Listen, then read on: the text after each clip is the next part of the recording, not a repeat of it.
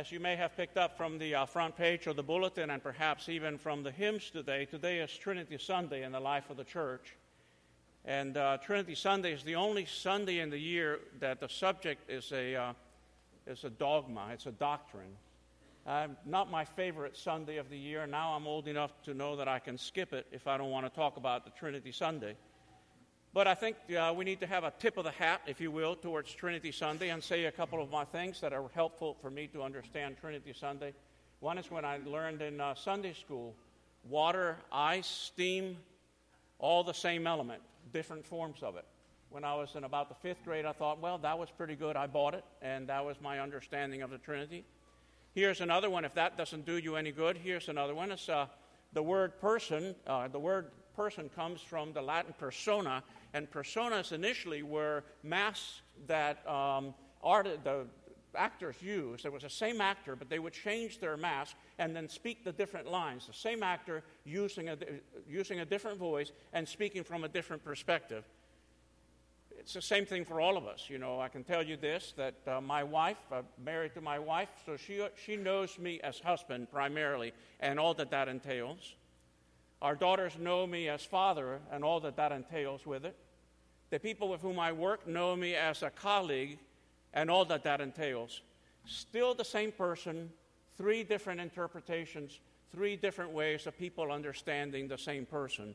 So that is my other. All analogies fall apart at the very, fall short at the very end, and so does that one. But it may be helpful in your understanding of the Trinity. But that's as far as I go today talking about the Trinity. Not going to do any more of it. Last Sunday, we had a wonderful speaker here for the Adult Forum, and she was the Fox News correspondent on national security, I think. I forget her, her proper title. And the title of her presentation to us was Terrorism. And I want to tell you, she was fabulous. She was a terrific speaker, very knowledgeable, wonderful, wonderful presentation. But at the very end of it, at the very end of it, uh, Wendy Fivison, who sings in our choir, and I were walking out of the church, and and Wendy says to me, You know what we need at the end of a presentation like that? Uh, we need to sing a hymn. We need to sing a hymn to uplift us because it was such a scary thing. It was such a frightening presentation. It was all about fear and the fear that we have that encompasses all that we can describe as terrorism. And she said, maybe we should be singing a hymn at the end of this, uh, at the end of this presentation. And I thought to myself, yeah, it's too bad we didn't schedule a hymn, and maybe we should sing hymns as frequently as possible. I don't carry the choir around with me all the time, they help me sing along a good bit. But uh, most of the time, I don't have access to the choir to be able to sing those hymns. As St. Augustine said, when the person who sing, sings prays twice, and I believe that. And so it's fortuitous that today we have a lot of hymns to help us along the way. But if hymns can help us along the way, then perhaps I thought to myself, well, maybe today, this Sunday, we can talk about that which gives us hope. I want to talk about the mature faith of the Christian community. The mature faith of the Christian community. Notice how in the first epistle to the Corinthians, Paul talks about when I was a child, I saw things in a childish way, but now that I am adult, I've given up childish ways of understanding things. And perhaps it's important for us to consider what a Christian, a mature faith, we can have. I think we need a mature faith under the hammerings of history that we have now.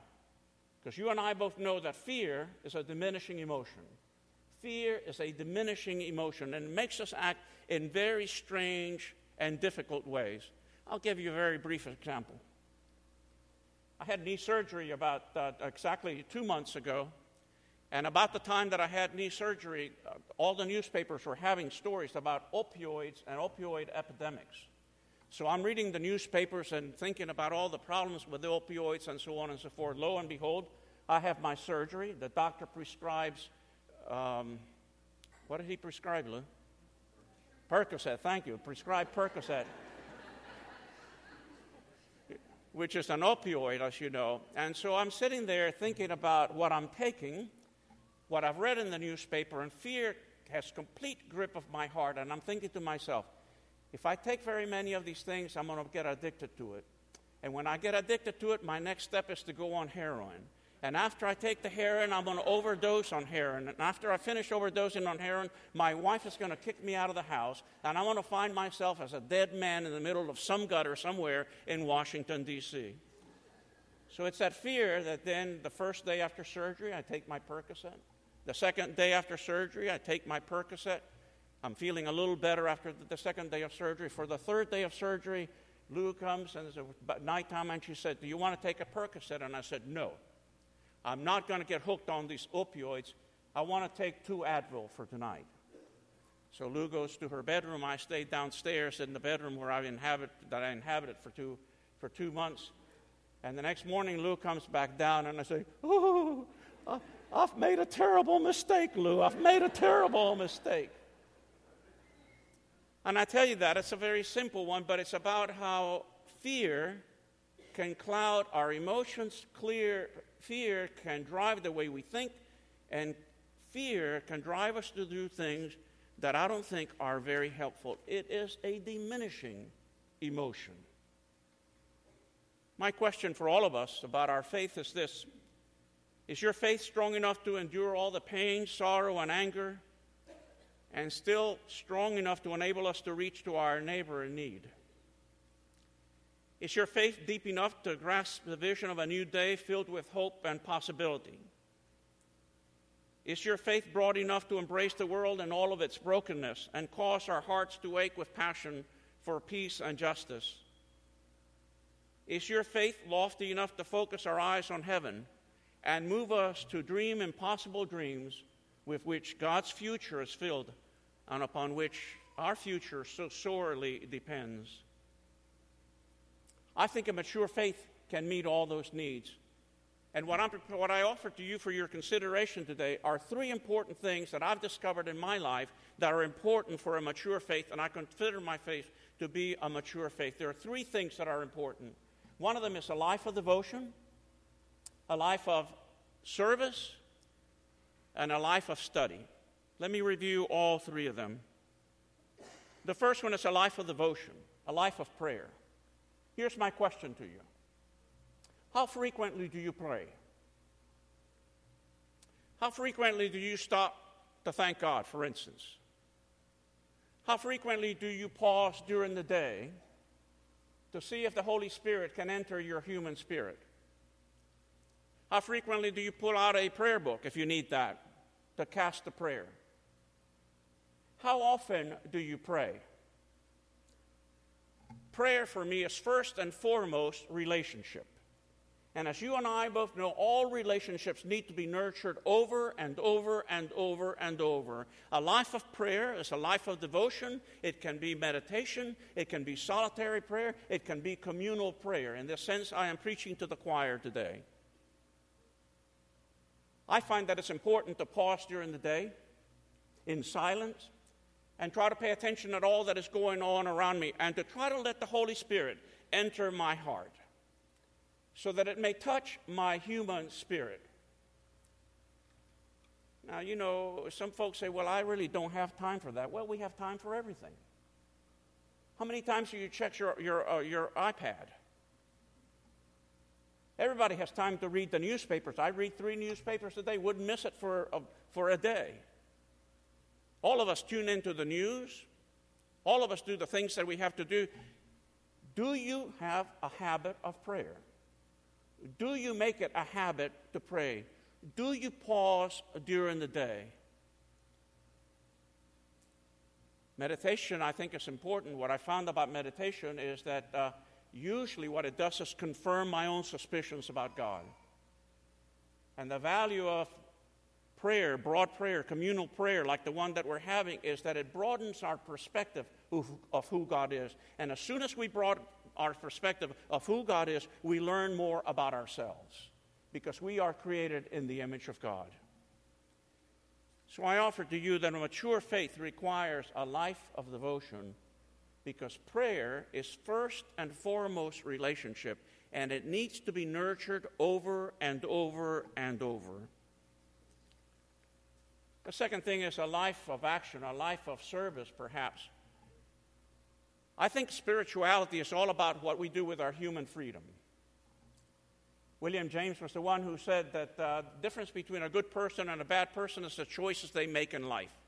And that's true for all of us. God has given us freedom freedom of the will, That's what we love about our relationship with God. God doesn't tell us how we're going to act. God gives us complete and total freedom, and you have to choose how you're going to act. And I think mature spirituality is all about the choices that we make in our lives, conscious choices about what we're going to do with our lives. The inner spiritual life has to be maintained. But like all the prophets, we need to keep our eyes open to all that is around us. A spiritual life is not about being more godly, it's about being more deeply human. And it's about what we do with our freedoms.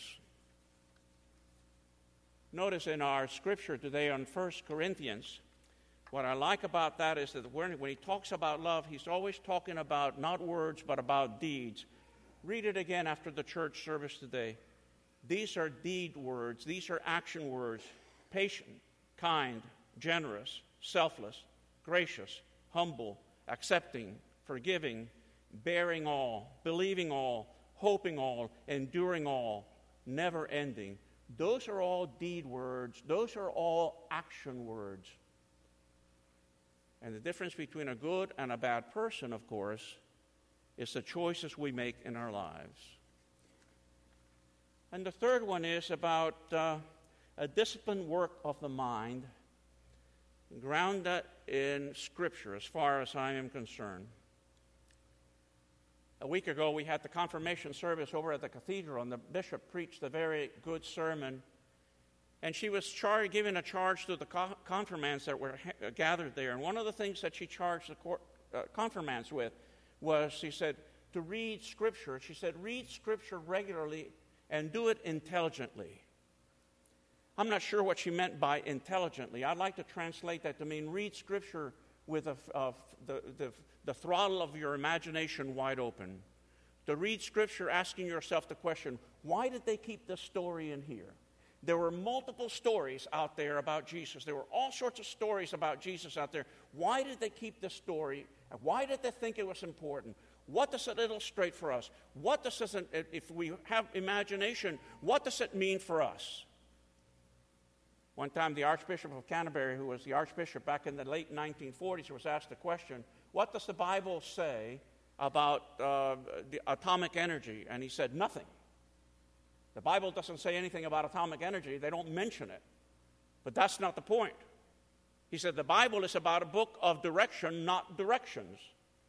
The Bible is intended to be a signpost, not a hitching post. The Bible is to open up our minds to the possibility of all that we can become.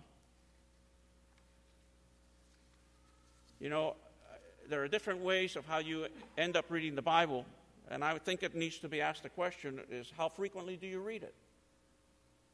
Do you make a habit of reading it besides Sunday morning? Do you ever take it on as a habit, as a way of being? I'll tell you what I think I know about Jesus, and I offer this for your consideration. Jesus never gives us easy answers, at least from my perspective. Jesus doesn't seem to make anything obvious to us. What I find Jesus doing is teasing us, nudging us, dropping small pieces of stories along the way for us to pick up one at a time. And I've asked myself the question why doesn't he give us any easy answers? And I think because he's a good teacher. And that's what good teachers do. Jesus never offers us a souffle of universal principles that will magically fill all of life's problems.